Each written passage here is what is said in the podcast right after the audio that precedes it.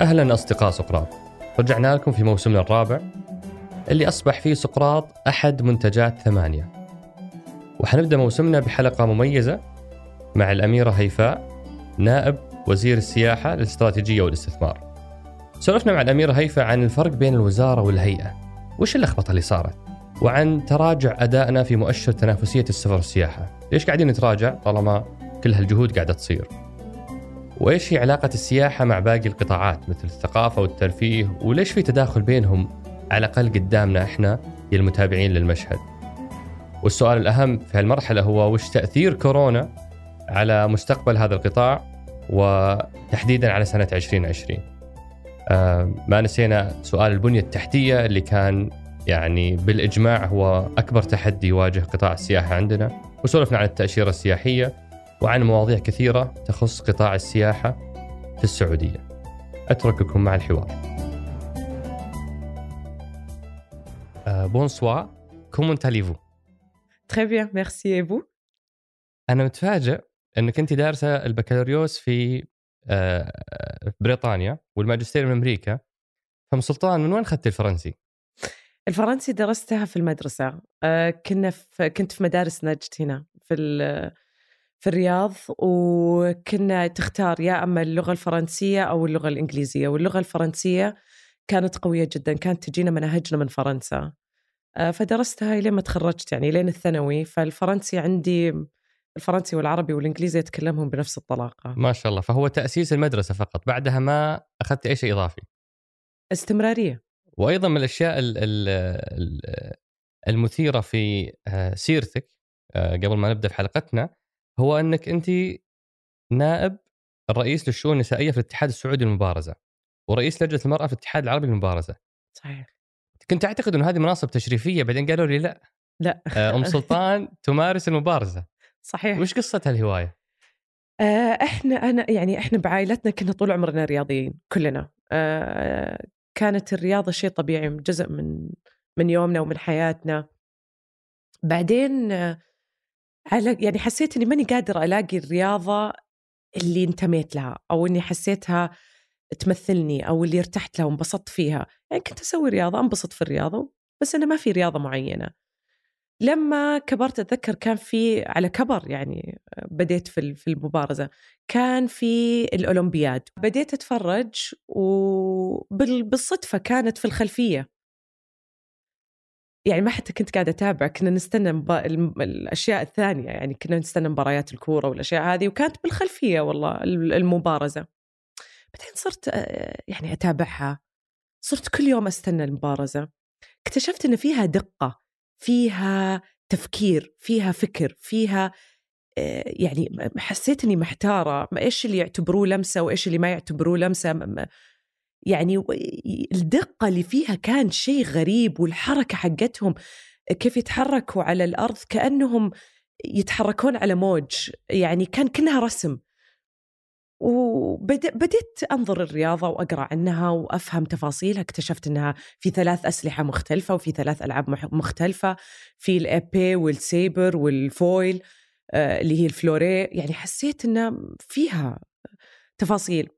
وبديت أتعلم أكثر حاولت جيت هنا السعودية حاولت أفهم آه، أكلم اتحاد المبارزة ذيك الأيام طبعا تتكلم.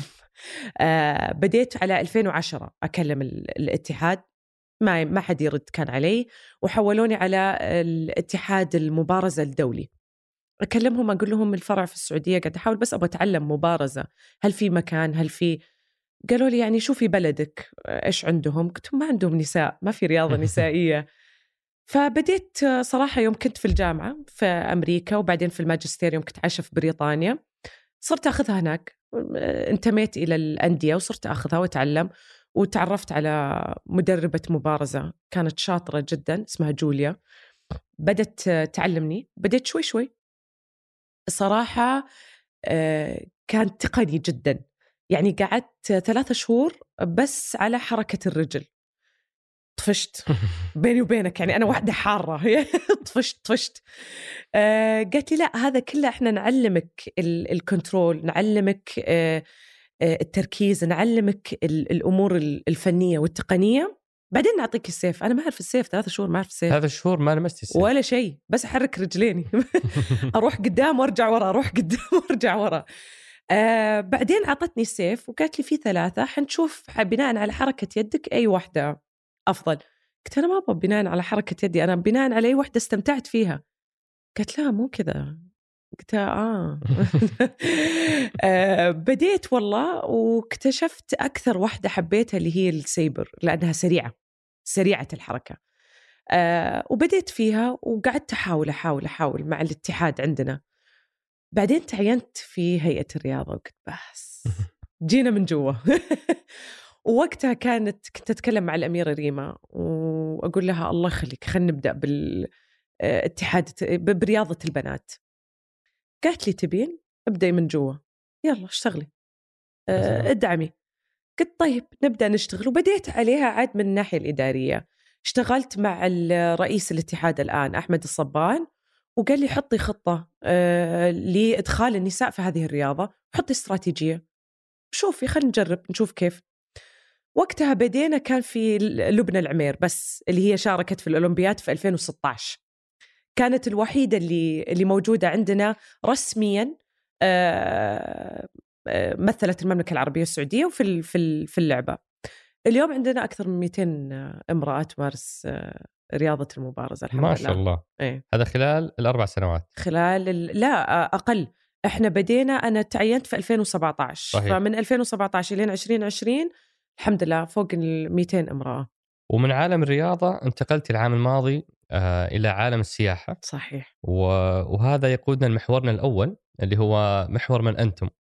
أم سلطان أكثر شيء محير الناس هو فكرة الوزارة اللي كانت هيئة ثم صارت وزارة بعدين ولدت هيئة.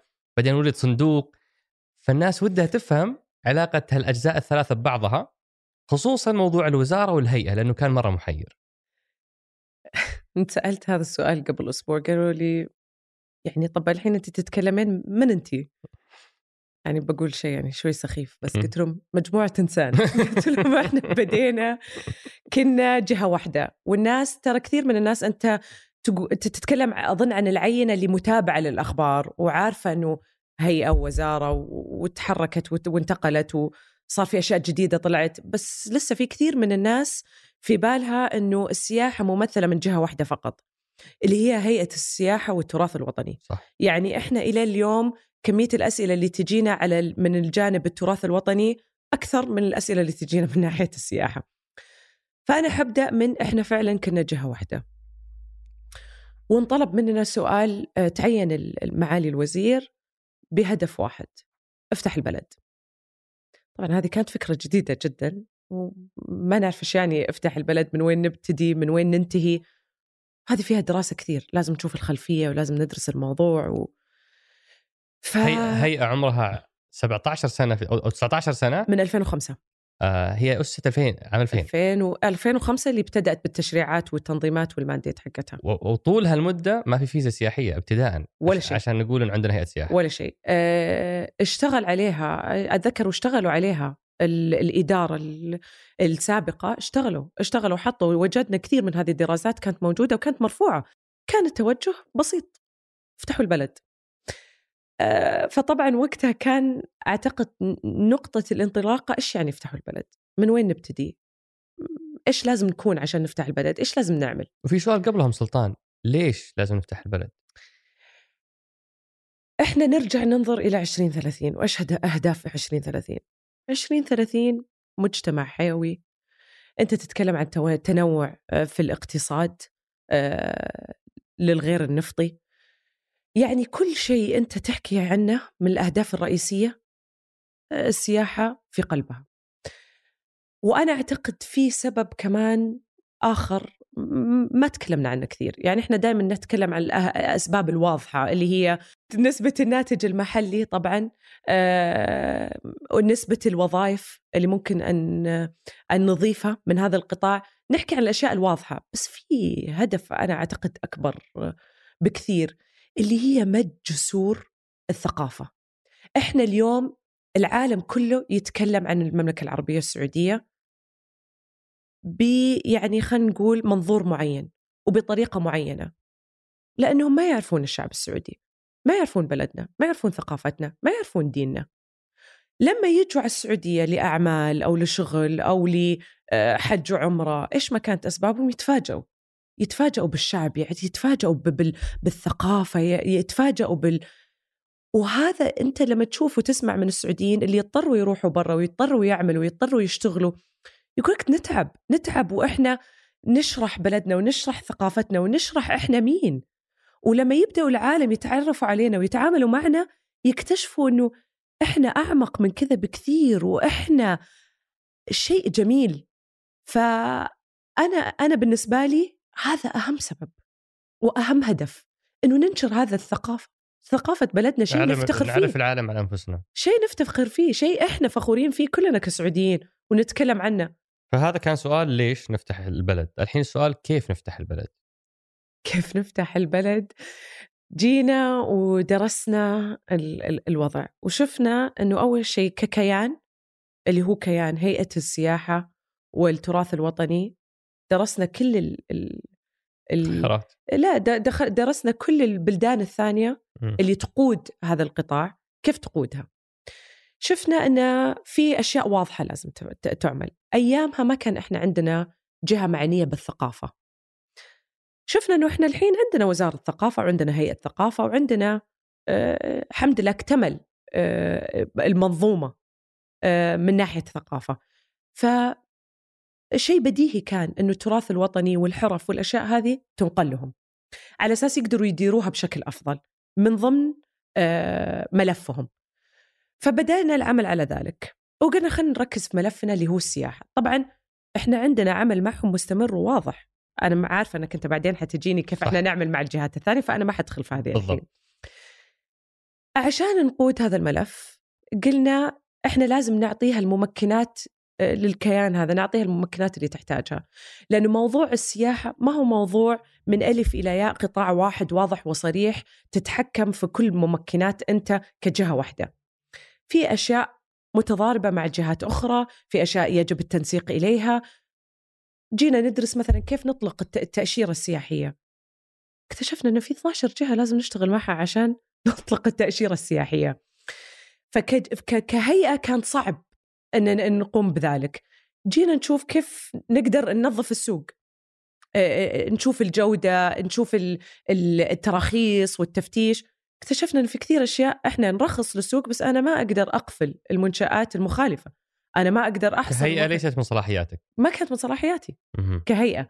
فقلنا طيب إحنا لازم نطلب إن الصلاحيات تكون وزارة. لأنه وزارة لما من يوم ما تصير وزارة جميع هذه الأشياء تصير من تخصصها. الوزارة تكون تخصص وليست صلاحيات. فمن يوم ما تكون تخصص أي شيء ينتمي لقطاعها ترجع لها. حتى لو ما كانت مباشرة عندها هي تقدر تفرض أو تجبر أو تعمل مع جهات أقل منها أو جهات أخرى إنها تنفذ في ذلك. فهذا كان شيء آه، جميل. وشفنا الجهات شفنا إحنا العشرين بلد اللي أفضل عشرين بلد في قطاع السياحة 19 منها كانت آه، آه، اللي تديرها وزارة سياحة. وحسب يعني وليست هيئه وحسب معلوماتي 145 ما عدا أمريكا طبعا. إي. إيه؟ حسب معلوماتي 145 دولة في العالم عندها مسمى وزارة سياحة آه، مقابل 43 مع... دولة اسمها هيئة أو أقل من ذلك. صحيح. الأغلب هم وزارة السياحة إحنا نظرنا طبعا إلى أقوى الدول في في في قطاع السياحة وزي ما قلت لك 19 من 20 وجدنا إنها كلها بمرتبة فأهم وزارة. فرق وهذه نقطة جدا مهمة تفيدنا في حتى لقاءاتنا الأخرى مع مع الكيانات الأخرى انه الفرق بين وزارة وهيئة إن الوزارة عندها قدرة وسلطة تشريعية صحيح. بينما الهيئة سلطتها رقابية فقط مو شرط رقابية يعني أنا حجيك الحين أوكي. يعني على حسب الصلاحيات اللي تعطى لها مه. يعني في هيئات معينة تطلع بغرض آه، ترويجي في آه، هيئات معينة تطلع آه، بغرض صلاحيات معينة أو رقابية معينه يعني أشياء رقابية يعني إحنا درسناها مع هيئة الخبراء وشفنا فعلا وش آليتها أوكي. وش حطينا لهم إحنا وش اللي نحتاج نسويه عشان فعلا ندير قطاعنا وليش ما صار زي الثقافة إن الهيئة استمرت وأنشئت وزارة؟ ليش الهيئة تحولت وزارة بعدين أنشئت هيئة؟ لأن كان عندها كثير من الص... كان في أشياء ترتيبات تنظيمية موجودة لدى الهيئة. ما تبون تخسرونها؟ ما نبغى نخسرها. عشان؟ فننقلها. أوكي. عشان كذا كان ترى لأول مرة الأمر السامي اللي نزل قال آه تبقى الترتيبات التنظيمية والإدارية والمالية كما هي. ممتاز. في التحول. كانت أول مرة ترى تنقال آه هذه الكلمة. وعشان كذا صارت وزارة. صحيح. بعدين ولدت الهيئة العامة للسياحة. صحيح. هيئة السياحة. أو هيئة السياحه اسمها كذا صحيح. هيئة السياحة. وش الشيء اللي المفروض تسويه الهيئة والوزارة ما تقدر تسويه؟ أنا أقول لك بالضبط إيش اللي حصل. لما نظرنا إلى العالم كيف يدير قطاعات السياحة اكتشفنا إنه دائما في جهة مستقلة عن الجهة المشرعة جهة ترويجية. في بلاد العالم الثاني أعطيك أمثلة لها في بريطانيا اسمها Visit Britain Visit UK Visit London عندك آه، يعني إلى منطقة إلى إلى البلد نفسها إلى المدينة على مستوى البلد وعلى مستوى المدينة. في دبي آه، عندك الدي تي تي دي تي سي ام في سنغافور عندك Visit Singapore وفي العالم في جهة مستقلة ترويجية ليش لازم تكون مستقلة؟ ليش ما الوزارة تروج السياحة؟ وش المشكلة؟ لأن الوزارة لازم تبقى بدورها كتشريعي. أنت لما تروج وتقيس مستوى آه، رحلة يعني مثلا من شغل هيئة السياحة إنها تقيس عندها قياس لرحلة الزائر.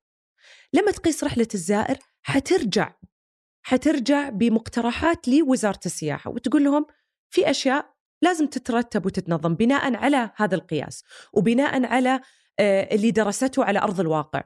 وعشان تقدر هي تشتغل مع القطاع الخاص لخلق المحتوى وللعمل على المحتوى. يعني أنت صعب الجهة التشريعية اللي حتجي تشرعهم وتقول لهم أنا حرخصكم وأنا حفتش عليكم وأنا حجيكم أنا برضو أعمل معكم على خلق المحتوى. مم. عشان كذا إحنا فصلناها في جهتين مختلفة. ورئيس مجلس ادارتها هو الوزير. صحيح. آه وبعدين الكيان الثالث اللي هو الصندوق. صندوق. على صندوق التنمية السياحية. صندوق التنمية الزراعية صندوق السي- التنمية. الصناعيه ال- ال- آه، العقارية. الآن عندنا صندوق التنمية السياحية. وش فكرته؟ وش الهدف منه؟ الهدف منها أن إحنا من بدينا نعمل آه، على استراتيجية السياحة الاستراتيجيه الوطنية للسياحة. إحنا ما اشتغلنا لحالنا. إحنا أول ناس قعدنا معاهم القطاع الخاص بحكم ان هم اللي حيقودوا هذا القطاع. فكان أول شيء لازم نسويه نقعد معهم نسمع منهم. إيش هي المشاكل اللي اليوم موجودة؟ إيش الأشياء اللي هم حيحتاجونها؟ آه قالوا لنا أنتم تبونا إحنا نقود القطاع في أشياء إحنا حنحتاجها. قلنا لهم تكلموا معنا عليها. من ناحية آه، الاستثمار إلى الناحية التشريعية إلى الناحية آه، إلى الناحية الترويجية خلينا نسمع منكم. فمن بداياتنا كنا آه، كان عندنا كذا ورشة عمل مع القطاع الخاص سواء مع مجلس الغرف سواء مع آه، تجار معروفين في في القطاع السياحي سواء مع ملاك فنادق سواء مع الجمعيات اللي موجودة. آه، من الأشياء اللي قالوا لنا ما في تحفيز للقطاع. البنوك اليوم تخاف بالذات لما أنت تتكلم عن الفنادق والأشياء تخاف تعطي قروض إلى حد ما. تعطيك إلى حد ما والسبب إنها تشوف آه، في عندنا فكرة الموسمية في. الفنادق. فيقولوا لك لأنهم عندهم هذا التخوف القروض تصل إلى مرحلة معينة. فإذا إحنا ما عندنا دعم من الناحية آه، من. ناحية تمويليه إحنا حيكون صعب. يعني مهما مهما مهما سوينا حيكون صعب بالنسبة لنا إحنا نستثمر. وحجم رأس ماله آه، 15 مليار. 4 مليار دولار أو صح. 15 مليار ريال. صحيح. آه وهو جزء من صندوق التنمية الوطني. صحيح. آه متى نتوقع أول عملية إقراض من هذا الصندوق؟ في عندنا اليوم ست مشاريع في الصندوق وصلت إلى المراحل النهائية. إحنا نتوقع التوقيع مع هذه الست مشاريع آه، قبل نهاية 2020 قبل يعني نهاية ف- 2020 هالست مشاريع. صحيح. وش معايير الاختيار؟ وش مش معايير التفضيل؟ هل أنتم تفضلون ال- المدن آه، آه، الطرفية أو المدن الرئيسية آه، المشاريع الكبرى المشاريع الصغيرة المتوسطه هل عندكم معايير تفضيل في م... آه، إحنا اشتغلنا في ال... آه، في استراتيجية التنمية السياحية آه، في استراتيجية السياحة الوطنية. إحنا اشتغلنا آه، عملنا على أولوية من ناحية المدن. ومن ناحية ال... ال... الوجهات السياحية بالتحديد في هذه المدن. أنت تتكلم على سبع آه، جهات سبع مدن ومن خلالها 38 جهة آه، إحنا حاطين لها أولوية إلى نهاية وش السبع مدن 2022 هذه إذا سمحتي؟ عندك الرياض طبعا لأنها العاصمة. مم. عندك الرياض عندك جدة عندك المنطقة الشرقية عندك الباحة عندك آه، المدينة المنورة عندك الطايف حايل. حايل. أوكي. فهذه المدن السبعة المستهدفة حاليا وهي الأولوية. صحيح. آه، أم سلطان وش ال- آه، يعني لو بنربط ملف السياحة بالرؤية أنتم كنتوا ضمن برنامج التحول الوطني. صحيح. الآن أعتقد جودة الحياة صح؟ صحيح. آه، وأهم مؤشر عندكم هو مؤشر تنافسية السفر والسياحة. اللي للأسف يا أم سلطان قاعدين نتراجع فيه. يعني إحنا مو ثابتين إحنا نرجع ورا. في آخر تقرير العام الماضي 2019 أنا مبسوطه إنك سألتني عن هذا الموضوع. إحنا عندنا عرض عليه بكرة أوكي. مع المركز التنافسي. آه سؤال جيد جدا. آه بس عشان أضيف أوضح الأرقام. إحنا خط الأساس كان 63 في عام 2017 67 وصلنا 69 والمستهدف السنة هذه هو أو عفوا السنة الجاية 58 لأنه يصدر كل سنتين. اي اي دقيقة. أوكي. بشرح لك كذا شيء. تفضلي. آه، إحنا لما أخذت هذه الأرقام طبعا الدراسة تغلق أغلقت في 2018 معناتها قبل التأشيرة السياحية. صح قبل كل ال- ال- التغييرات مواسم. اللي إحنا قبل المواسم قبل التغييرات اللي إحنا عملناها قبل ما قبل ما تصير وزارة سياحة قبل ما ت- الممكنات اللي وضعناها اليوم آه، قبل العمل مع القطاع الخاص قبل قبل كل هذه الأشياء أقفلت آه، تقييم أقفل التقييم. فإحنا الآن لما ننظر وفي شيء مرة مهم في لما نظرنا الأشياء اللي تدرج تحت الرقم هذا في 90 عنصر. من هذا التسعين عنصر اللي مسؤولة عنها حتى اليوم منظومة السياحة بالثلاث جهات 14 عنصر فقط. من التسعين؟ من التسعين. واو. يعني أعطيك مثال واحدة من الأشياء عدد الملاعب. إيش علاقتها بالسياحة؟ شكرا. فهذه من العناصر اللي جايتنا مع ال مع بس تقدرون ترفعون التليفون وتخلصون الموضوع. لا هذه ما هذه مو إحنا. هذه مو تجينا مننا. هذه من ال World Economic صحيح، من ال World Economic Forum يعني تجي. اليوم ما شاء الله الجهات الحكومية كلها مترابطة وقاعد تشتغل سوا. صحيح بس لسه. يعني حتى هم عندهم أولوياتهم تختلف أوكي. عن أولوياتنا. وهم عندهم استراتيجياتهم تختلف. وهم عندهم الأشياء اللي هم متفقين عليها مختلفة. فحتى إحنا تكلمنا مع ال World Economic Forum قلنا لهم ترى في أشياء غير منطقية. يعني بدين بنينا علاقتنا معهم وقالوا لهم فعلا حتى ال methodology والآلية حقت التقييم حتتغير وحتطلع الآلية الجديدة قبل ال- التقييم الجديد. قبل التقييم الجديد. أوكي. وحتى هذه ما نعرفها. فأنت حتى لو تعمل على المعايير القديمة قد لا تفيدك في في التقييم آلية التقييم الجديد. صحيح. وأظن العبرة ما هو بالتقييم بحد ذاته بقدر ما أنه وش الجهد والتطور اللي اللي نقوم به كبلد في هذا الملف. ف وش توقعاتك لتقييمنا؟ يعني عشان أعطيك بالضبط. ال ال 14 عنصر اللي إحنا مسؤولين عنه كمنظومة سياحة بالكامل. تمثل فقط 22% من وزن ال- آه، التقييم. أوكي. فيعني حتى لو إحنا من جهتنا كل شيء نعمله قد لا ي... قد لا لا نرى ذلك ممثلا في في التقييم. في التقييم. فهذا تمهيد إننا لا نتوقع كثير في التقييم؟ شوف إحنا عملنا كثير. يعني إحنا لو بس ننظر للتأشيرة السياحية ولو بس ننظر إلى آه، ال- ال- الحزم التحفيزية اللي إحنا عملنا عليها مع القطاع الخاص اللي هي كانت من أفضل البلدان على فكرة في قطاعنا. لو بس ننظر إلى كثير من هذه الأشياء آه، لو ننظر إلى اليوم التأشيرات آه، لو ننظر اليوم إلى بعض التراخيص التي أطلقناها لبعض الأنشطة السياحية اللي كانت تاخذ خمسة وستة شهور واليوم تاخذ 120 ثانية. فأنت لو تنظر إلى كل هذه الأشياء 22% حقتنا إحنا مشينا فيها كثير. جميل. بس أرجع وأقول إحنا لا نمثل إلا 22% آه. وإحنا نعمل معهم نعمل مع. مع نفس ال World Economic Forum عشان الآلية اللي يقيمون فيها. حلو. آخر سؤال إحنا ما زلنا نفكك ال ال ال ال ال يعني الصورة الكبيرة ون- ونبسطها عشان ما بعدها يكون سهل وواضح. آخر سؤال في هالجزئية هو وش علاقتكم أو مدى التعارض والتكامل بينكم وبين الثقافة الرياضة الترفيه؟ الأربع كيانات هذه الخطوط الفاصلة بينها مو واضحة كثير من الناس. إحنا من البداية إحنا عملنا مع كل الجهات المعنية سواء ابتدينا من القطاع الخاص لأنه هو المتوقع إنه يقود وبعدين عملنا مع الجهات الحكومية كلها. حتى استراتيجياتنا درسناها معاهم. حلو. يعني قعدنا مع الثقافة وقعدنا مع الرياضة وقعدنا مع الت- التجارة والاستثمار كأيامها كانت ساقية. يعني قعدنا مع كل ال- الجهات المعنية آه، في منظومتنا. وعملنا معها وشفنا وين يبدأ دورنا وين ينتهي دورنا ويبني وين يبدأ دورهم هم.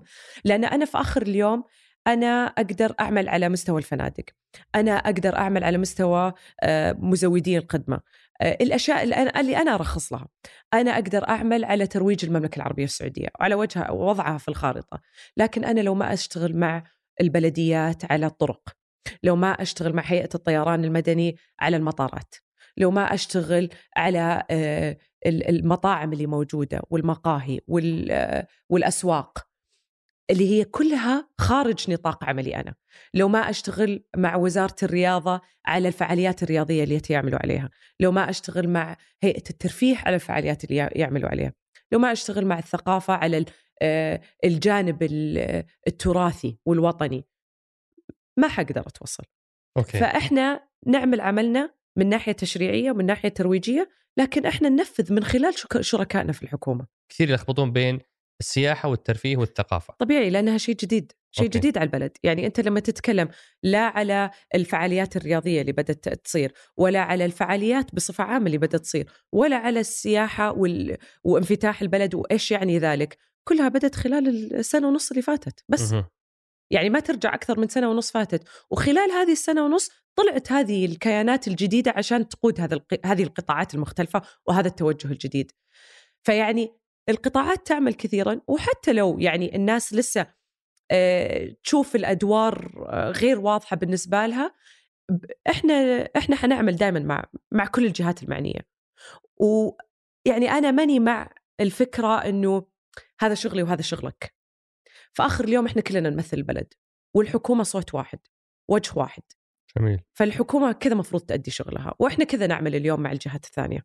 حلو. كلنا فريق واحد. بعد هذه المقدمة الطويلة جدا الآن جاء وقت سؤال ال ال يعني ال الاختصاص المباشر آه، حقكم سلطان اللي هو الاستراتيجية. آه، أنتم أطلقتوا استراتيجية السياحة. ودي لو تحدثيني عن ملامح هذه الاستراتيجية. طيب عندنا ثلاث أهداف رئيسية لاستراتيجية السياحة. أول واحد اللي هو الناتج المحلي. قطاع السياحة اليوم يعني لما عملنا خط الأساس في 2018 درسنا خط الأساس آه، اكتشفنا أنها 3.5% من الناتج المحلي تمثل حلو. قطاع. بينما أنت تتكلم عن الدول الأخرى آه، ال- الافرج 10% المتوسط 10% صحيح مهم.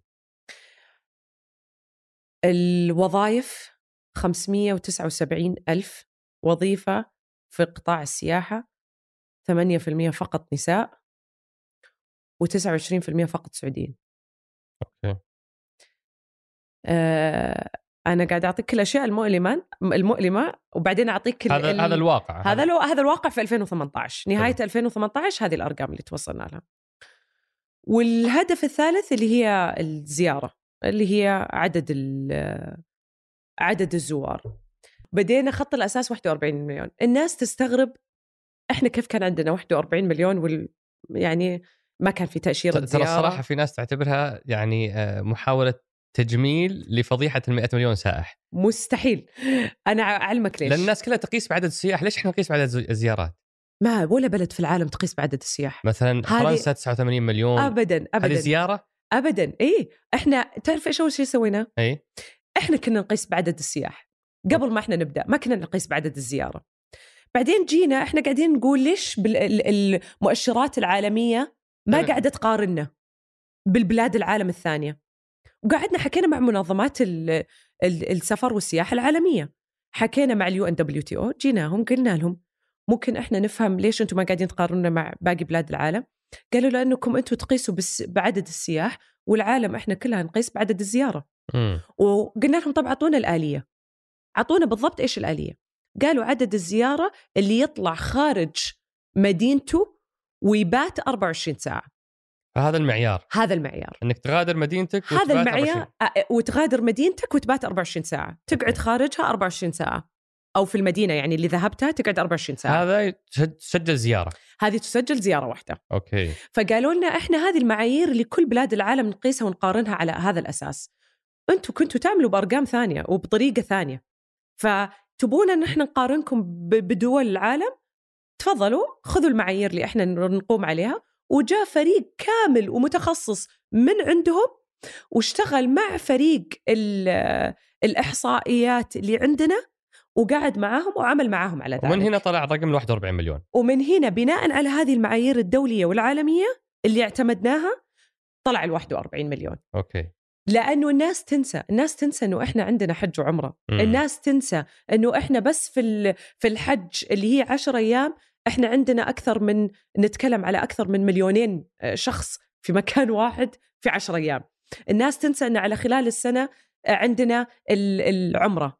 الناس تنسى إنه إحنا عندنا كمية الناس اللي جايين على فيزة العمل لأغراض عمل آه، فإحنا عندنا في كثير وهل 41 مليون فيها أيضا السياحة الداخلية يعني صحيح. أنا لما أسافر أبها يوم ولا أسافر جدة يوم صحيح. حتى لو رحت عمل صحيح لأنه هي أنت زيارة. بعدين تنجي تجي تحتها أوكي. أنت تجي تحتها الأهداف أنت هذا رقم الزيارة ككل أوكي تحتها في أغراض سفر أغراض السفر قريت تختلف. حتى اللي يزور الرياض لأنه عنده موعد في مستشفى تخصصي. يبات ليلة. يبات ليلة يحسب زيارة. طبعا. فال 41 مليون زائر شامله لكل شيء. تشمل آه، آه، أجانب وسعوديين أو مقيمين تشمل أغراض السياحة أو الترويح وتشمل العمل وتشمل العلاج وتشمل زيارة حتى الأهل صلة الرحم. أيوه زيارة في في نوع سفر اسمه آه، أو غرض سفر اسمه زيارة الأهل والأقارب. فال 41 مليون زيارة تشمل كل الجميع. هذه وال 100 مليون زيارة هدف تشمل كل 2000 و30 2030 100 مليون زيارة تشمل, تشمل كل. كل هذه الأشياء. صحيح. أوكي. وهذه النقطة المهمة اللي الناس تفهمها. هذه مرة مهمة أي لأنها ما بواضحة. هذا اللي اللي حسيناه. حسينا إنه لما الناس تبدأ تستوعب إيش الأشياء اللي داخلة في ال 41 مليون واللي داخلة في ال 100 مليون توضح الصورة أكثر. صحيح. فإحنا عندنا ثلاث أهداف. هذه الناتج المحلي من 3.5 إلى 10% صحيل في 2022 وعدد الوظائف مليون وظيفة زيادة كلها على 20 20 30 كلها على 20 30 صحيح. آه أوكي. فال 10% من الناتج المحلي 20 30 صح. فهذه استراتيجية 10 سنوات. صحيح. لقطاع السياحة. آه عظيم عظيم. هذه مقدمة جدا رائعة تخلينا نعرف من أنتم. آه وتجهزنا للمحور الثاني واللي هو إحنا ناس متحمسين. مجموعة إنسان. بالضبط. محورنا الثاني أم سلطان هو أكثر محور يهم الناس ودنا اللغة تكون لغة أرقام وأنت ما شاء الله عليك يعني آه، جدا متمكنة في هذا الموضوع. أنا أتحسس لأني من الأرقام. تتحسسين منها؟ إي لا يعني يهمني إنها تكون دقيقة. طبعا. ف 2019 نقدر نسميه عام السياحة. في كثير من الحراك السياحي في السعودية على مستوى تشريعي فعاليات آه، تأشيرات تعريف بالسعودية كل التفاصيل هذه كانت موجودة في العام الماضي. ماذا حققنا بلغة الأرقام آه، في العام الماضي؟ طيب يعني أنا أقول الحمد لله إن كان عندنا 2019 نقدر نوري الناس إن فعلا الأشياء اللي إحنا عملنا عليها آه، كانت في محلها وقدرنا نحققها ونترجمها إلى الأرقام قبل ما تجينا جائحة كورونا وتدمر قطاعنا بكل العالم. فإحنا يعني من أبرز الأشياء خلينا نتكلم في عام 2019 خلينا نبدأ بالتاشيره السياحية بما إنه هو آخر شيء تركناه في الفقرة الأخيرة.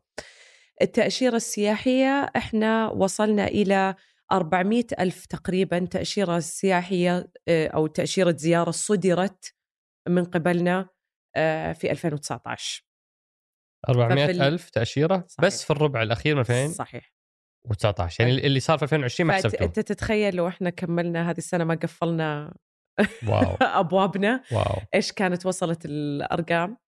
فإحنا كان عندنا ال 400 ألف تأشيرة. هذا أول شيء. إذا أنت تبغى تتكلم على ناحية التأشيرة. إذا أنت تبغى تتكلم على ناحية الناتج المحلي. طبعا أعتقد الجميع يعرف إنه الناتج المحلي يحسب كل ربع ويحسب من قبل هيئة الأحصاء آه، كالجهة المعنية بذلك.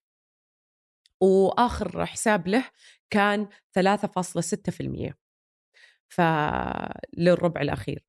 و فزدنا فهذا بوينت ال 01 بوينت 01 بوينت 1 بوينت 1 إيه. مهم. آه ومن هذه كان في تقريبا إحنا وقعنا آه مذكرات تفاهم ما بين القطاع الخاص كلها قطاع خاص لمشاريع سياحية استثمارية بحدود ال 150 مليار. لما أط... بعد ما أطلقنا التأشيرة السياحية يعني في آه 2019 خلينا نقول. أوكي. آه، طبعا زي ما قلت لك في ستة من هذه المشاريع في مراحلها النهائية الآن مع صندوق التنمية السياحي. آه، وستعلن عنها قريبا إن شاء الله. ممتاز. آه، هذه من ناحية ليش 49 دولة؟ لو لو عفوا لو رجعت موضوع التأشيرة ليش 49 دولة؟ ووين وصلنا؟ هل هل ممكن يزيدون مع مرور الوقت ولا هم ثابتين ولا؟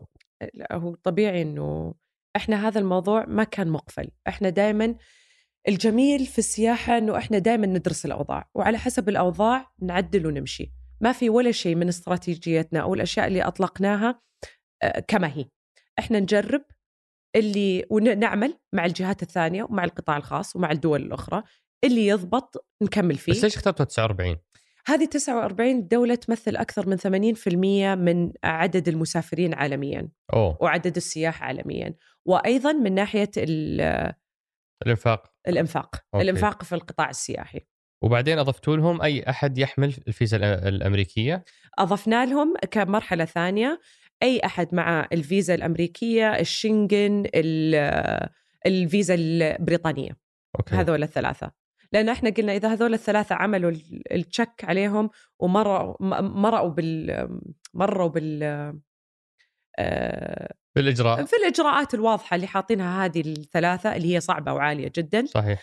آه، ممكن إحنا وبالتالي لما أحد يقول إنه ترى كثير من ال 400 ألف اللي أنتم تعتبرونهم سياح تراهم جايين إما عشان عمل ولا عشان حتى بعضهم عمرة ولقوها أرخص وأسرع من فيزا العمل والعمرة فأنتم يعني بناء على المعيار السابق تعتبرونه ستيل نجاح.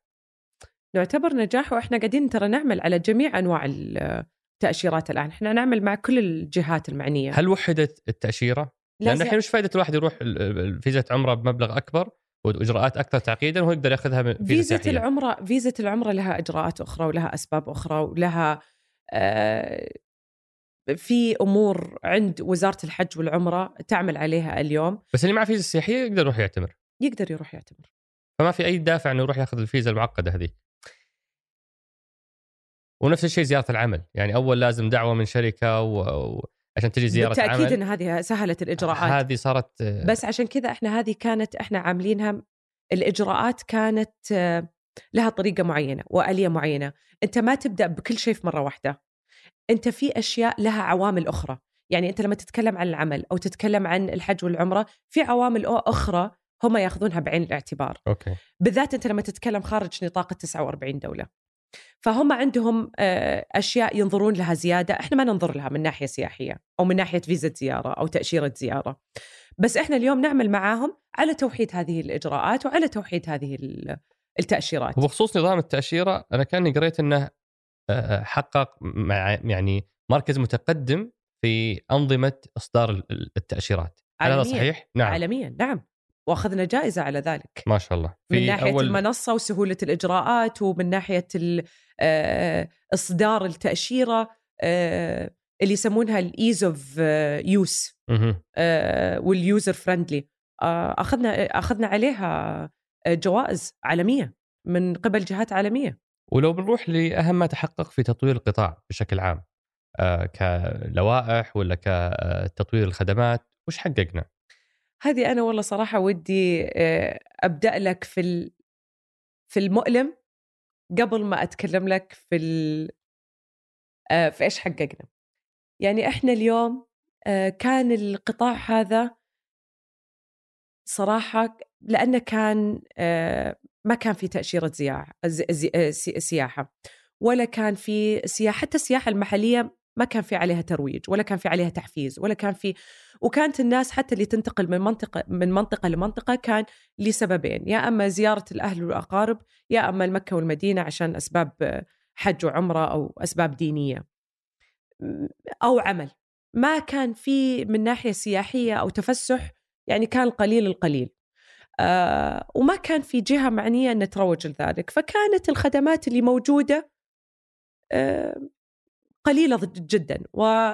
واللي موجود منها لأنه ما كان في تحفيز. يعني ما هو غلطة القطاع. القطاع كان مقفل.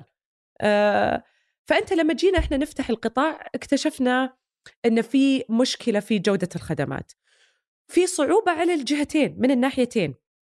من ناحية المستثمر كان في عوائق كثيرة جدا من ناحية الإجراءات. ومن المستخدم والزائر والمسافر كان يجد مشكلة في الجودة.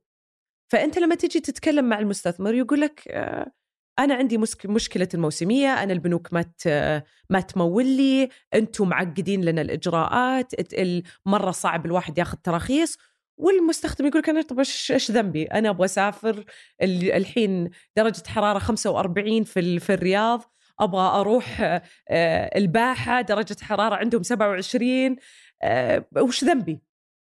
فعملنا مع مع الطرفين نظرنا إلى الأشياء المزعجة للمستخدم من ناحية جودة ونظرنا للأشياء المزعجة من ناحية المستثمر المستثمر يجي يقول لك أنا ياخذني خمسة إلى ست شهور عشان آخذ تصريح لنشاط سياحي إحنا لسه ما نتكلم عن المرافق الإيواء م. على نشاط سياحي يعني اللي هم وكالات السفر. جينا نظرنا في الإجراءات وإيش الأسباب إلى ذلك وعملنا وأول شيء سويناه آه، جبنا آه، استشاري عالمي اللي هو الرقم واحد عالميا اللي هي شركة تيو في الألمانية. بدينا العمل معهم. قلنا لهم ادرسوا السوق. افهموا إيش العوائق اللي موجودة وإيش الأسباب وإيش الأشياء اللي ممكن ننظفها. وكيف ممكن ننظفها؟ إيش الأشياء اللي ممكن ننظفها بسرعة ونعدلها عشان تسهل رحلة المستثمر؟ وإيش الأشياء اللي حتاخذ شوية وقت؟ لأن هذه تعديلات مثل ما أنت تفضلت تشريعية. وه... أو من أول الأشياء إنه وحدنا هذه الإجراءات وسهلناها وحطيناها بطريقة مرة واضح وصارت إلكترونية 120 ثانية.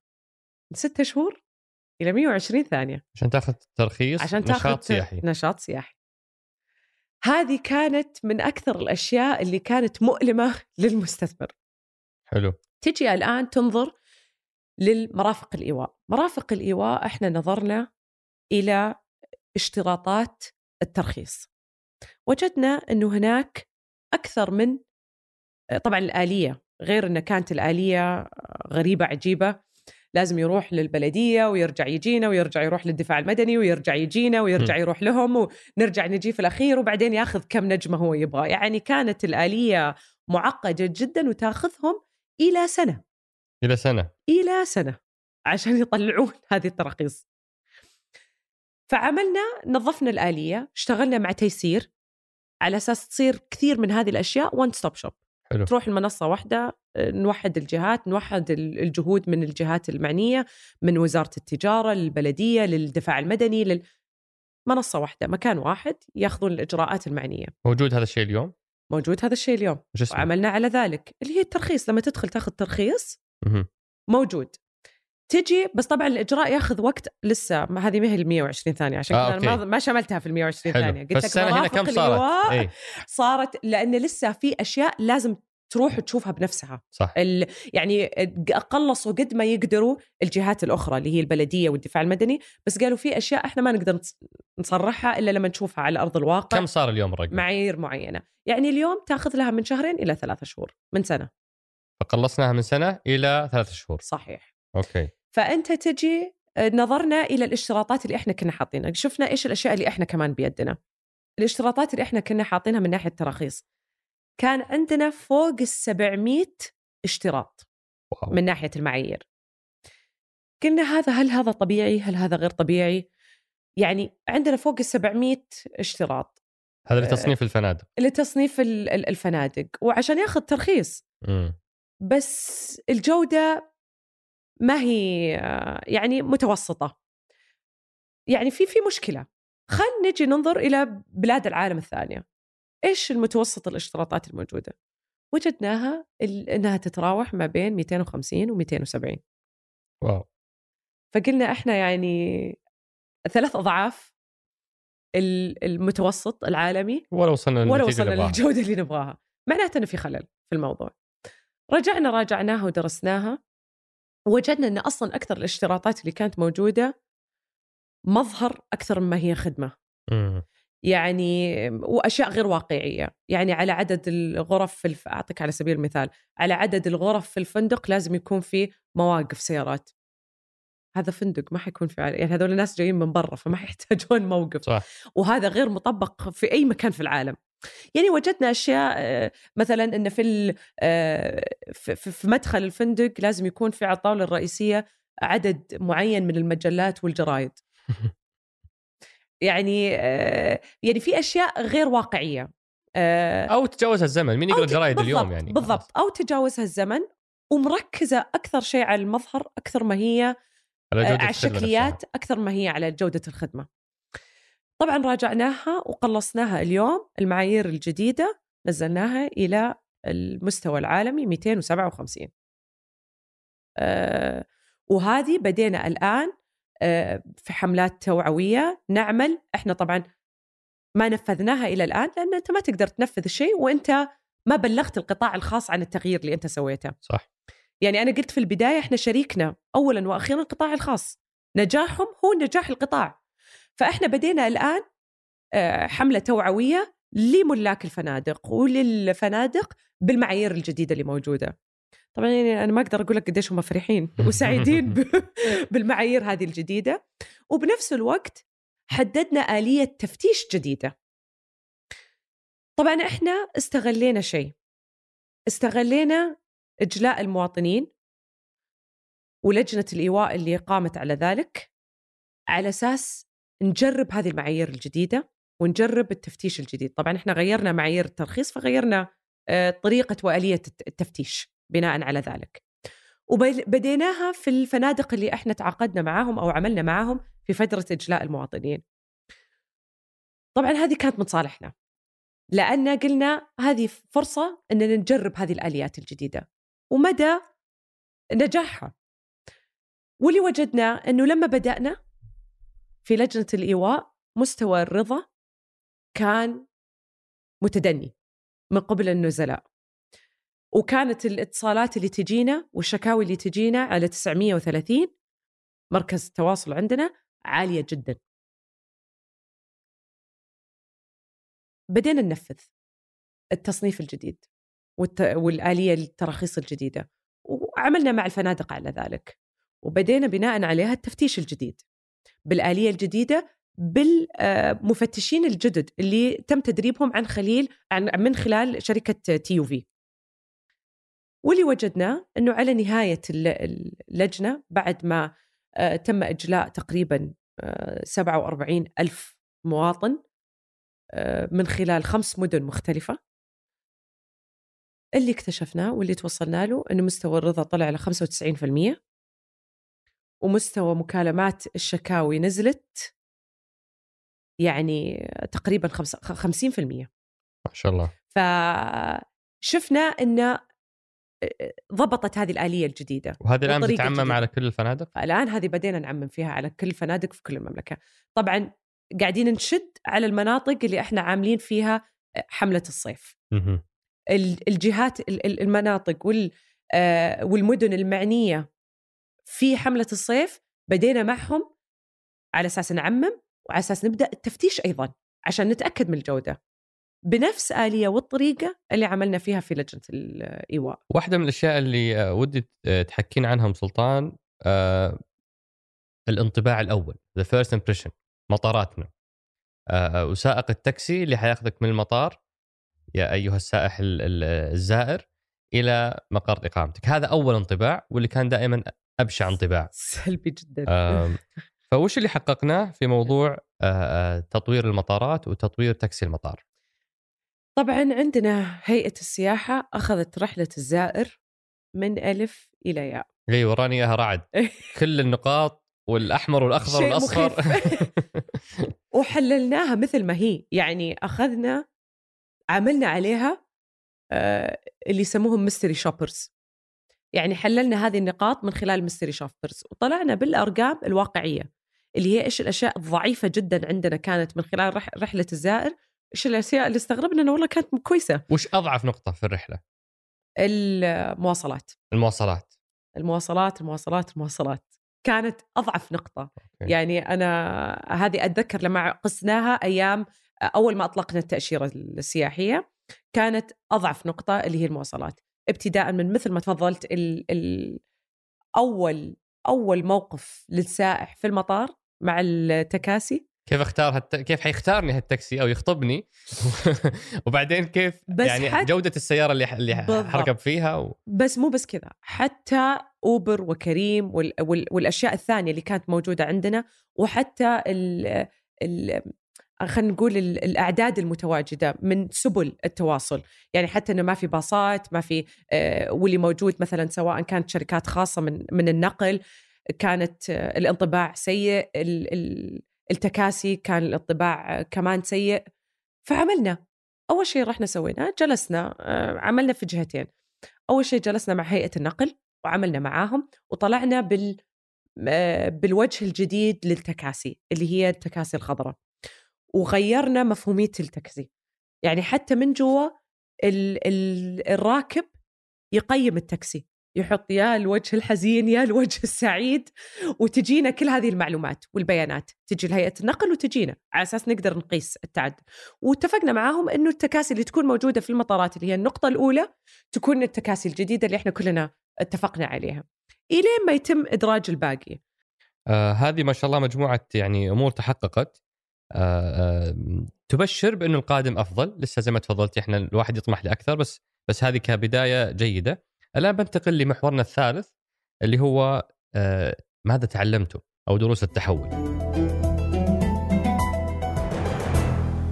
يعني رحلة فتح البلد هذا هذا هذا قرار يعني آه، آه، بضخامة قرارات يعني آه، تاريخية آه، شهدتها البلد نقدر نو- نورخ فيها. آه، آه، مراحل هالبلد يعني. آه، فمثلا هذه الرحلة رحلة فتح البلد آه، واللي صادمها تحدي البنية التحتية وجودة الخدمات وتحدي الثقافة المحلية هل هي تقبل هذا الشيء ولا ما تقبله؟ وآخرهم تحدي كورونا اللي اليوم رجعكم لنقطة الصفر بعد ما انطلقنا بسرعة الصاروخ في 2019 هالثلاث تحديات ودي تحدثيني عنهم كيف تعاملتم معهم وماذا تعلمتم من هذه التحديات الثلاثة؟ في أشياء أنا أقول تعلمنا أو تعلمناها إيجابية ما ما كنا متخيلينها وكانت إيجابية جدا. مثلا قبول الشعب السعودي لهذا الشيء. ما أدري مين غرس فينا فكرة إن إحنا شيء يعني غريب شيء غريب. مصادمين للأجانب. بينما الواقع غريب. كنا مضيافين يعني جدا. إحنا حتى كنا آه، أتذكر قبل تأشيرة ال... قبل ما ننزل التأشيرة نتأكد ونشوف و... و...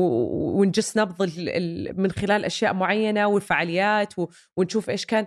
يعني أنا أتذكر كانت آه، أول تجربة لي صراحة مع استضافة السعوديين للأجانب ما كانت في ال- في التأشيرة السياحية ولا كانت في دوري في السياحة كانت في دوري في الفورمولا إي. إيه. أتذكر كانت صدمة بالنسبة لي. لما كان في كمية أجانب كبيرة جو عشان ال- ال- السباق وكانت أول سباق من نوعه وكان يعني هذاك كان في كثير أشياء لأول مرة لأول مرة وجديدة جدا. فأتذكر آه، كنا كان تخوف عالي جدا من ردة فعل. أتذكر من الأشياء اللي صدمتني الأجانب اللي كانوا هم آه، اللي هم اللي يملكوا الفريق واللي يشتغلوا على الفريق كل فريق يعني أنت تت- تت- تتكلم على كمية أجانب كانت مو طبيعية. أنت تتكلم على تقريبا كان 5000 أجنبي كانوا موجودين بس لفترة السباق يعني في شهر واحد 5000 أجنبي. كلهم جونا بكلمة واحدة. يعني إيش انطباعكم على البلد لما سألناهم؟ إيش؟ كلهم نفس الانطباع. شعب مضياف. ما تكلموا عن المدينة ما تكلموا عن البلد ما تكلموا عن الدرعية. يعني بعض يتطق الشيء الوحيد اللي كلهم تطرقوا عليه. وأجمعوا عليه الشعب السعودي المضياف. والشعب ر... وكلهم ترى راحوا من نفسهم. يعني كانوا يروحوا مشاوير من نفسهم. نزلوا اللي راح سوق الديرة واللي راح المصمك واللي راح ال... بالحالهم. يعني فتحوا قروا إيش في أشياء ممكن أسويها في الرياض دامني موجود وراحوا. راحوا مطاعم راحوا وكلهم رجعوا بنفس الانطباع أتذكر وقتها كان أكثر شيء فاجأني صراحة لأن ما. كنت متخوفة صحيح آه فلما جينا حسب يعني في دوري هذا وفي في انطلاقة التأشيرة كنت متحمسة ما كنت متخوفة بحكم طب هل هل حولتوها فرصة؟ الأولى. يعني انت انت في مؤتمر فرصة. الميزانية قلتي بأنه هذا بالنسبة لنا أهم ميزة ما هو ما هو بعائق بالعكس هو ميزة هل استثمرتوا هالميزة بأنه مثلا موضوع ال Airbnb ولا ال ال ال يعني استضافة المواطنين للسياح أو أو هالنوع من الأفكار هل استغليتوا هالميزة في السعوديين؟ آه، استغليناها إلى اليوم بكذا شيء. okay. أول شيء آه، دربنا خمسين ألف سعودي وسعودية من الخط الأمامي في خلال آه، في سنة 2019 خمسين ألف. خمسين ألف. على إيش دربتهم على إيش؟ من الخط الأمامي على من ناحية المطارات من ناحية الفنادق من ناحية السائقين سائقين الأجرة أم سائقين الاير بي Uber وال Careem آه، كلهم آه، دربناهم على معايير معينة وعلى طريقة معينة وعلى سواء كانت آه، اللي اللي يسمونها القوى الناعمة أو ال soft skills أو سواء كانت ال technical skills المهارات المعنية التقنية أو الفنية أو الناعمة. يعني كيف إذا ما عرف يجاوب إيش يجاوب وين يودي الأسلوب الحوار المخاطبة الدفع كل الآليات هذه دربناهم عليها. واللي حلو بعدين هذه بجيك فيها في جائحة كورونا كمان دربنا نسبة نسبة أخرى غير الخمسين ألف. okay. فهذه حجيك فيها بعدين. ذكرني أرجع لك عليها. حاضر. بس لأني ما أبغى ألخبط الموضوعين. ف هذه هذا أول جانب الجانب الثاني جينا لمنصات. خلينا نقول منصات المشاركة المنازل الخاصة زي Airbnb مثل ما تفضلت جينا وجدنا إنه في شركات محلية لهذه المنصات وجيدة جدا وتعمل وإحنا نبغى نرخص ونبغى نعمل نسيطر وننظف هذا السوق ودام موجود نبغى نبدأ بتشجيع وتحفيز الشركات السعودية اللي موجودة وتعمل بذلك. يا سلام. وأكيد نبغى نفعل دور مثل ما تفضلت اللي يملكون مثلا مزارع، اللي يملكون بيوت، يجي لما ينزل السائح آه، يقعد عنده في البيت يعلمه كيف مثلا آه، آه، بالذات اللي مثلا موجودين في مزارع إيش الفعاليات اللي ممكن يفعلوها؟ الطبخ اللي مع أهل المزرعة ويجون ويعلمونهم الطبخ. اللي في البحار اللي يطلعون يصيدون وجدنا إن في كثير منهم بالعكس ودهم انه إنه يقدمون هذا الشيء. فإحنا تم الترخيص لذلك. وبدينا نرخص واليوم رخصنا منصتين أوكي. آه عملنا معهم آه عشان فترة الصيف. تذكرين اسمائهم ولا ما ولا ما تذكر اسمائهم لأنه كان في ستة. مم. وآخر بس كلهم منصتين محليات؟ محليات تم سعودية. ترخيص؟ أو يا سلام. منصتين سعودية والحين قاعدين نعمل حتى مع آه قاعدين ننظف حتى الأشياء اللي موجودة في بوكينجز والمنصات العالمية إنه تكون محتواها من المنصات المعتمدة محليا يا سلام. عشان ما يصير عشوائي الموضوع. فالتحدي الثقافي أصبح فرصة كان تحدي وهمي 100% وهو في الحقيقة فرصة. رخصنا الاثنين من المنصات. طيب التحدي برجع لك في أسمائهم. آه okay. و... و... وتحدي البنية التحتية. أه... هذا شلون تعاملوا مع هذا؟ جيتني في نقطة ممتازة، أنت قلت لي وش الأشياء اللي تعلمتوها؟ yes من الأشياء اللي وجدناها من السائح الأجنبي بالذات اللي اللي جاي من الخارج ما عنده مشكلة، ما عنده مشكلة إن ال... ال... البنية التحتية ما تكون 100% يعني المحل يكون صعب الوصول بالعكس ياخذها ك ك ادفنتشر ياخذها كمغامره مغامرة وشيء يستكشفه وشيء يجربه. ما ياخذونها مرة يعني إحنا كنا متخوفين لأن إحنا الشعب السعودي إحنا إحنا نحب الجودة تكون عالية جدا بكل شيء. فإحنا تخيلنا إنه هذا ينطبق على جميع العالم اكتشفنا من المسافرين الجايين من الخارج إنه ما ما تهمهم مرة البنية التحتية، لا يعني ان إحنا ما نعمل على ذلك، هذا النقطة مرة مهمة. صح. بالعكس هم يفضلون إنه أنا أسكن مع عائلة سعودية في مزرعتها، آه، أعمل فعاليات معهم، يهمهم المحتوى المحلي أكثر مما يهمهم إني أنا أسكن في نجوم آه، في فندق أربع نجوم آه، فيها أشياء معينة اللي السيارة حقت أوبر اللي توصلني جمس نوع معين مدري إيش. ما تهمهم هذه الأشياء. ما عنده مانع يركب حنطور ويوصل بس يعيش التجربة. صحيح. طبعا الحمد لله إحنا ما في حناطير وما في هذا وقاعدين نرفع بالمستوى وجودة الخدمة. لكن آه البنية التحتية آه ما أخفيك إنها مثل ما أنا قلت لك أنا تطرقت من ناحية جودة الخدمات الموجودة. صحيح. بس حتى أنت لما تنظر أعطيك مثال على البنية التحتية. إحنا لما جينا نبغى نطلق حملة الصيف وجينا نظرنا كان عندنا خط رائع على البحر الأحمر مم. امتداد شيء رائع يعني ممكن أنت تفعل جهات ووجهات مختلفة عليه. طيب فكرة هذه إن أنا أربط خطوط يصير التجربة آه، رحلة برية. أمسك من منطقة لمنطقة صح. لمنطقة. وجدنا إن في خط رائع على البحر الأحمر. من عسير إلى تبوك. من عسير إلى تبوك. رائع.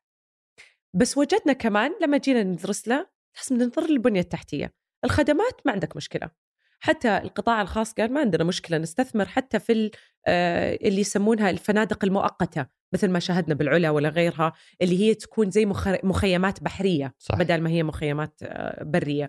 تكون مخيمات بحرية الخدمات يصير مناطق معينة ي- يتم فيها مثلا مجموعة من المقاهي والمطاعم آه الله يكرمكم حتى دورات المياه المؤقتة ولا ولا آخرة. جينا نظرنا قلت لهم أول شيء لازم ننظر له اللي هي محطات الوقود مم. واست... وال... اللي هي محطات الاستراحة اللي يسمونها. نعم. يعني يجب أن نك- نكون واقعيين. حتى العدد الكافي مو موجود من هذه الاستراحات. على رداءتها. على أيوه على رداءتها ما هي بكافية. ما هي كافية. أوكي. يعني لا من ناحية كمية ولا من ناحية جودة. طبعا إحنا على طول عملنا مع آه، وزارة البلدية وفي لجنة معنية الآن اللجنة الوطنية لمحطات الوقود. عملنا مع اللجنة ومع من خلال والله وزارة البلدية وهم عندهم خطة واضحة لتنظيف. بالضبط ولتنظيف هذا المستوى. يعني وعلى مستوى الفردي ما عاد في آه، على مستوى فردي الناس تفتح محطات وقود وعندهم خطة جميلة جدا أنا ما حتكلم بالنيابة عنهم. صحيح. بس إحنا جينا وقلنا لهم إحنا لازم نتكلم معاكم على شيئين. اولا معايير الاستراحات الأساسية اللي لازم تكون موجودة عشان تخدم الزائر والأشياء اللي حيتوقعها.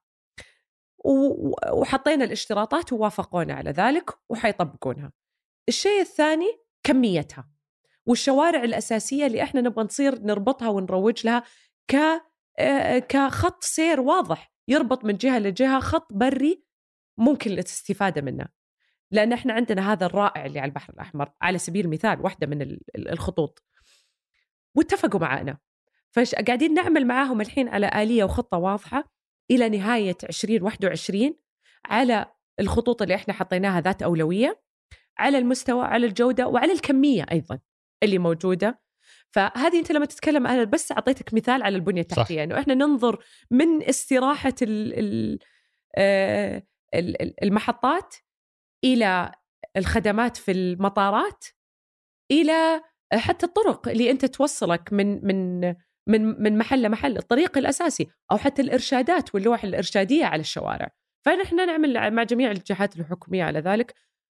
في تناسق وتناغم جميل جدا شفناها في التأشيرة السياحية. أقول لك أكثر من 12 جهة اشتغلت مع بعض بشكل رائع ونشوفها الحين في حمله الصيف. برضو موجود نفس التناغم والتنسيق بس العمل كبير وجبار و... وبالنسبة لتحدي كورونا قبل ما تحكي لي عن التحدي هذا أم سلطان أوصفي لي شعورك لحظة صدور قرار إيقاف الرحلات طبعا أنتم كان عندكم موضوع الجي 20 وخطة الجي 20 وزوار الجي 20 عندنا كثير أشياء والسياح. والمعرض الكتاب ومؤتمرات ال AI ومؤتمرات كثير. يعني كان في زحمة فعاليات في الربع الأول لا توصف. إحنا كنا قايلين أنا أظن إحنا حسدنا نفسنا للأمانة. إحنا كنا قايلين إن هذه السنة الذهبية للسياحة. أطلقناها واستعجلنا في إطلاقها السنة اللي فاتت ترى الفترة اللي اشتغلنا على التأشيرة وأطلقناها فيها فترة قياسية. يا قياسية يعني صراحة. لهدف استغلالها في هذه السنة.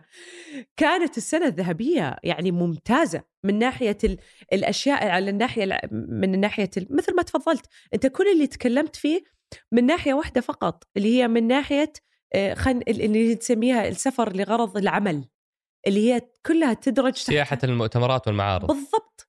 تدرج تحت هذه. لسه كان في إحنا نتكلم على الفعاليات اللي كانت قائمة على المواسم اللي كانت قائمة. فورمولا إي وصل لمستوى عالمي الناس تجيه من من كل الخليج. أه وصلنا أرقام يعني حطينا نفسنا على خارطة العالم. صحيح. فكنا حنستغلها هذه السنة إنه الإجراءات موجودة والتشريعات موجودة والعمل على مستوى الفنادق وعلى الجودة وعلى وحتى لما نشوف عملنا مع القطاع الخاص وشفناها الحمد لله قدرنا نستغل منها آه الحين في فترة الصيف عملنا مع القطاع الخاص حتى على المحتوى على ال على الباكجز اللي موجودة آه وسهولة إيجادها والعمل من خلالها على أساس نستغل. هذه كنا كلها حندرجها للسياح. فإحنا يوم جاء هذاك الخبر إحنا طبعا كنا متوقعينه لأنه إيه. إحنا مو جزء من اللجنه أنتم. اي جزء من اللجنه وما كنا أول دولة تغلق. يعني بدأت تغلق دول أخرى قبلنا. فإحنا عرفنا إن الموضوع جاي وإحنا كان التوجه أعتقد واضح جدا اللي هي سلامة المواطن اولا وأخيرا. صحيح. فإحنا كلنا مشينا مع هذا التوجه أصلا. بس تعالوا خلينا نقيس الحين الخسائر. وكيف يعني نقلل منها أو نغتنمها حتى. طبعا هي خسائر على مستوى عالمي. يعني أنت مو بس تتكلم على قطاعك. يعني أنت على مستوى العالمي كانت من من بداياتها منظمة السفر والسياحة العالمية تكلمنا تقول ترى أنتم تتكلموا على 200 ألف إلى نص مليون وظيفة. هذه في البداية. في البداية. أول ما بدينا. عالميا في القطاع. دايركت جوبس الوظائف المباشرة. 200 ألف إلى 500 ألف. آه وظيفة. أرجع وأقول هذه في البداية هذا مو آه، خسائر قطاع الطيران خسائر كانت بس إحنا نسمع أرقام والأرقام تتدبل أسبوع وراء أسبوع. نسبة الإشغال في الفنادق نزلت أقل من 5% يعني كانت أرقام صراحة مخيفة مخيفة. طبعا إحنا بسرعة أه الحمد لله كان في مجموعة من الحزم التحفيزية اللي طلعت للقطاع الخاص من قبل الحكومة. تشمل جميع القطاعات وبالأكيد تغطي على قطاعنا. لكن إحنا جينا قلنا خلينا ننظر إلى قطاعنا. قطاعنا يا جماعة أكثر شيء متضرر. ما حنشتغل لحالنا. إحنا ما ودنا نطلق أشياء إحنا نعتقد أنها مناسبة وهي على أرض الواقع ما تفيد القطاع الخاص. جلسنا مع القطاع الخاص واجتمعنا معهم مع مجلس الغرف مع الجمعيات مع ال... حتى مع المستثمرين العالميين والدوليين. وقلنا آه، لهم إيش هي أبرز الأشياء اللي قاعدة تواجهكم من ضغوطات اليوم؟ إيش هي الطلبات؟ إذا تقدروا تختصروا ثلاث طلبات تطلبوها مننا عشان نعمل عليها. أول شيء قالوا لنا إياه وتفاجأنا منه. لما تفتح البلد شفافية المعلومات أو لما تبدأوا تفتحوا شوي شوي شفافية الشفافية في المعلومات. يعني أول ما أنتم تعرفوا شيء علمونا إذا أنتم حتعملوا حملات صيفية وين حتعملونها؟ عشان توجهونا في المكان الصح ادعمونا في الترويج ادعمونا في الحملات. يعني وجهوا الطلب عشان نروح نلبيه عشان نروح نلبيه وعلمونا وين أنتم حتوجهوا الطلب عشان إحنا نكون جاهزين. وعلمونا قبل بوقت طبعا عشان نعمل معاكم. حلو. وبالفعل هذا اللي سويناه هذا اللي عملنا معاهم. الشيء الثاني اللي قالوا لنا عليه إحنا عندنا مشكلة مع آه طبعا رأس المال البشري. لأنه مثل ما لو تذكر ذكرت في البداية أنت تتكلم على أكثر من 70% يعني أو تقريبا 70% من اللي يعمل في القطاع غير سعودي. ف حزم الدعم ما تشملهم. ابدا. صحيح. فإحنا جينا قلنا طيب إيش ممكن نعمل؟ مشينا في مسارين.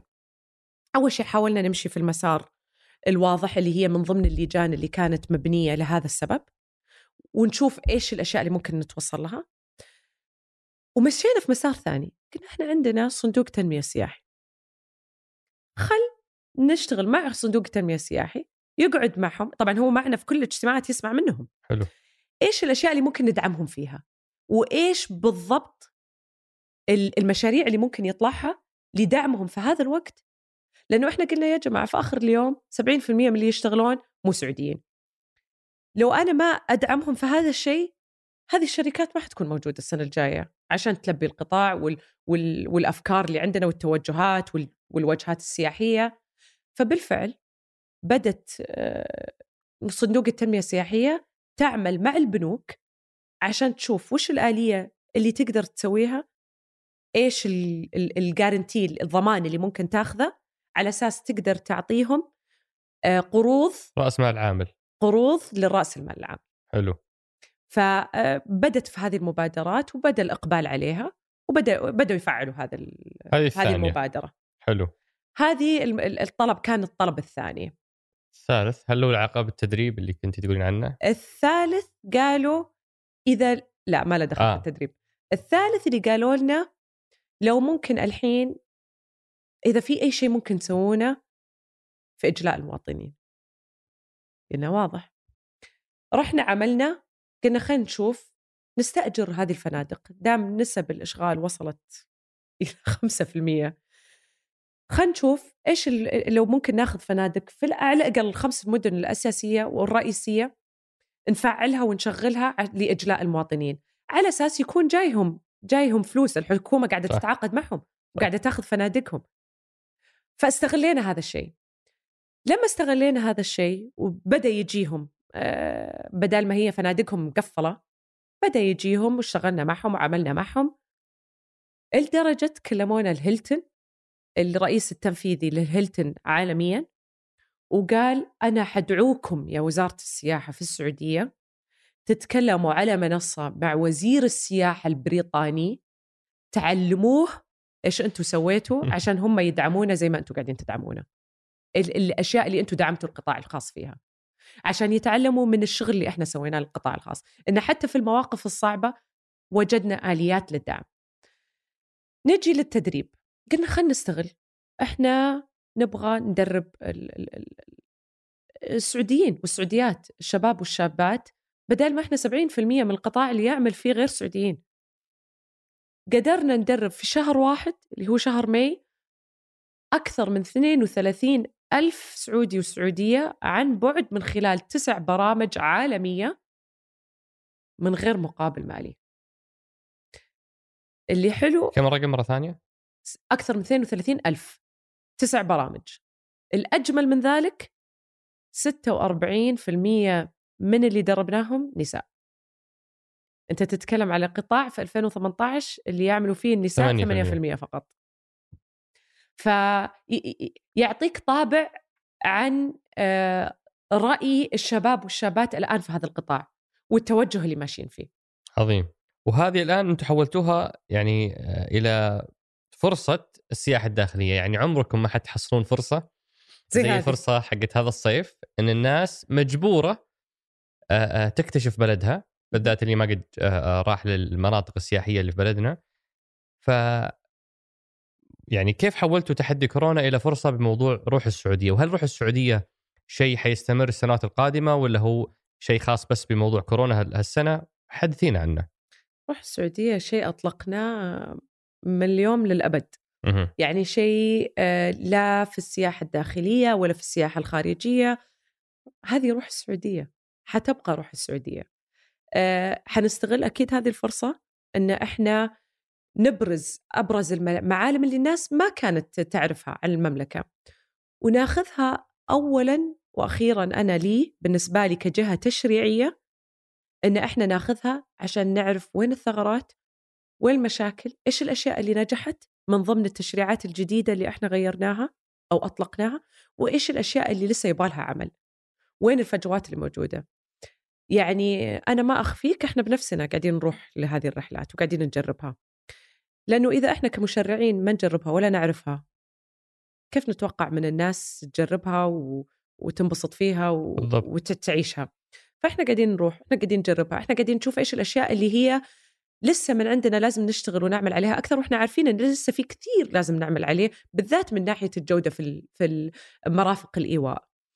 آه لازم نعمل عليها. وزي ما قلت لك إحنا حنطلق حملات توعوية ونستغل فرصة الصيف للفنادق عشان التصانيف والتراخيص الجديدة وكمان عشان التفتيش بالشكل الجديد والوجه الأفضل. ونشوف لو هذا يحسن إن شاء الله في الجودة. مثل ما شفنا إنه حسن في الجودة في خلال لجنة الإيواء وإجلاء المواطنين. تحديات نشوف الأشياء اللي النواقص في البنية التحتية. تحديات آه، صعبة لكن واثقين إنكم إن شاء الله قدها. ونقول عسى الله يقويكم. نقول يا أه لمحورنا الرابع والأخير اللي هو أسئلة أصدقاء سقراط آه مرام الله يجزاها خير آه حصرت آه، زي ما قلت لك 392 سؤال وصلتنا ففي تفاعل غير عادي مع إن إحنا بس نشر نشرناها في سناب شات حتى تويتر لسه ما اعلنا آه فالناس متعطشة ومتحمسة وكانت مرام تسألني تقول أفلتر أسئلة معينة؟ قلت لها أم سلطان قالت أسألوا كل شيء. لا تفلترين ف... ف... فأنا ح... يعني حطيت كل الأسئلة وحسألك ولكن لأنها ما شاء الله عددها يعني كبير حناخذ مجموعة منها وأتمنى منك كرما إجابات يعني سريعة مختصرة مباشرة لأن كثير منها إحنا شرحناها بالتفصيل سابقا. أول سؤال آه، موضوع ليش أنتم مركزين على ترويج السعودية للخارج وأنتم ما بعد اقنعتوا اللي جوا إنهم يسيحون في بلدهم في ظل عدم اكتمال الخدمات؟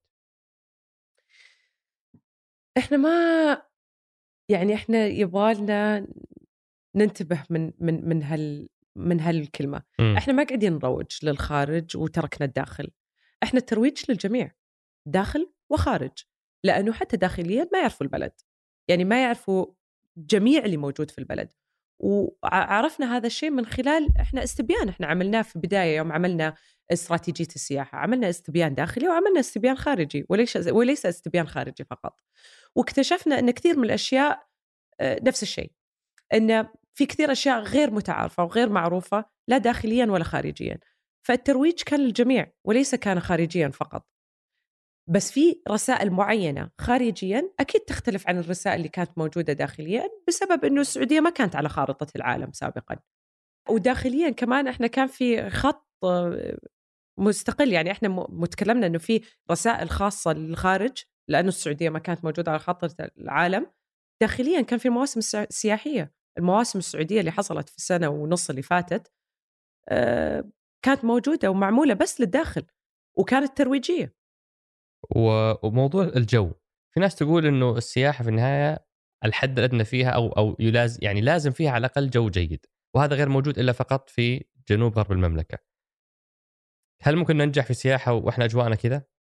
إحنا اليوم في السعودية في في يعني خلينا نقول في الرياض وجدة والشرقية درجة حراره تقريبا 45 حدود ال 45 بس أنت تتكلم عندك على البحر الجو مناسب جدا بالذات لما تتكلم على البحر من الناحية الشمالية آه، درجة الحرارة حتى على البحر على شاطئ البحر آه، 30 درجة. غير إنه في الشمال عندنا غير في الطايف غير في الجنوب فيعني غير في الباحة أنت ما تتكلم على على منطقة معينة الجو فيها معتدل. تتكلم على مناطق آه، الجو فيها مناسب ويليق بحسب الغرض من هذيك المنطقة. يعني المناطق الجبلية الجو فيها معتدل المناطق البحرية الجو فيها مناسبة للمناطق البحرية فمن ناحية سياحية الجو معتدل على حسب المنطقة. أم، هل يل... هذا هذا صاحب مشروع يقول هل يلحقني أنا كشركة منظمة لو حصل هناك أي مشكلة الجروب السياحي مثل سرقة أو حادث لا سمح الله أو وفاة وش يلحقني أنا؟ من من من مسؤولية؟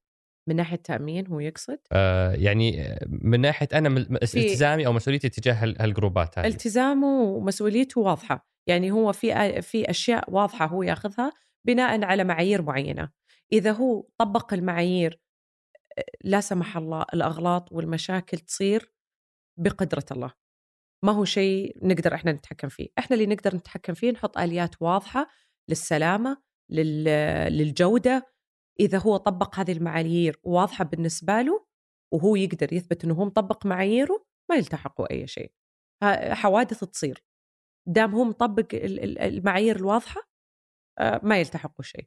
وإحنا الآن على فكرة نعمل مع ندرس موضوع التأمين تأمين. التأمين للمسافر والتأمين للشركات نفسها أوكي. من من جهتنا كتشريعي. التأمين لل- للسائح موجود التأمين الطبي لكن تقصدين تامين أقصد التأمين في الرحلات اللي مثل هذه. حلو. هل سيكون هنالك تغيير في القوانين السعودية مثل اللباس الخاص بالسباحة أو أي ممنوعات أخرى؟ أعتقد لائحة الذوق العام كانت واضحة جدا.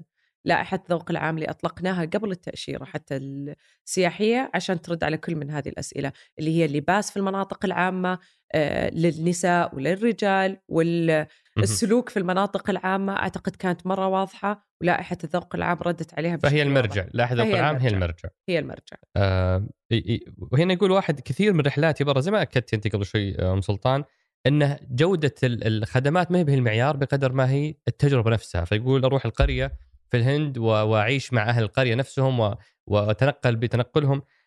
هذه الخيارات هل يوجد مسار أو منتج تمويلي لأصحاب ال ال ال ال يعني آه، اللي في القرى والمحافظات بأنهم ممكن يوفرون هذه الخدمة للسياح؟ 100% إحنا اليوم بدينا نفعل هذه الأشياء من خلال المنصتين اللي اعتمدتوهم المنصتين اللي اعتمدناها وتعمل هيئة هيئة السعودية للسياحة على ذلك. يعني تعمل حتى مع هيئة مع منشآت لإيجاد. إحنا ترى أطلقناها في فرص.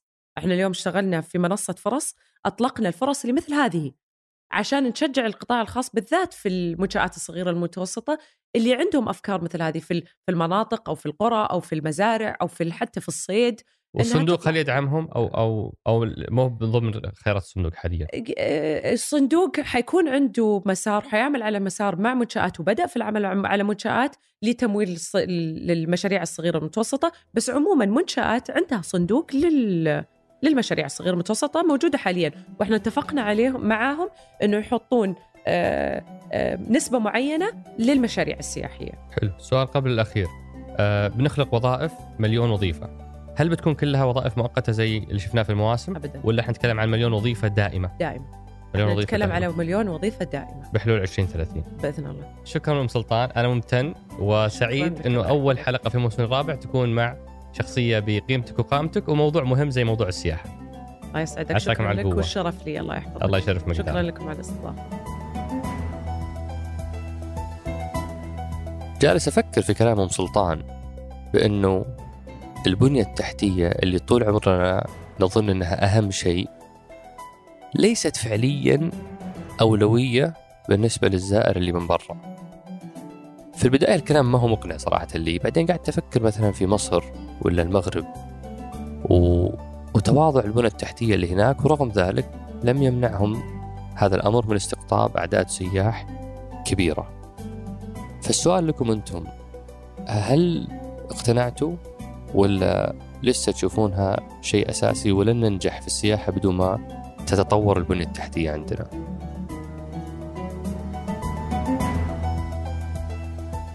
أصدقاء سقراط شاركوا هالحلقة مع من تعتقدون أنها تهمهم.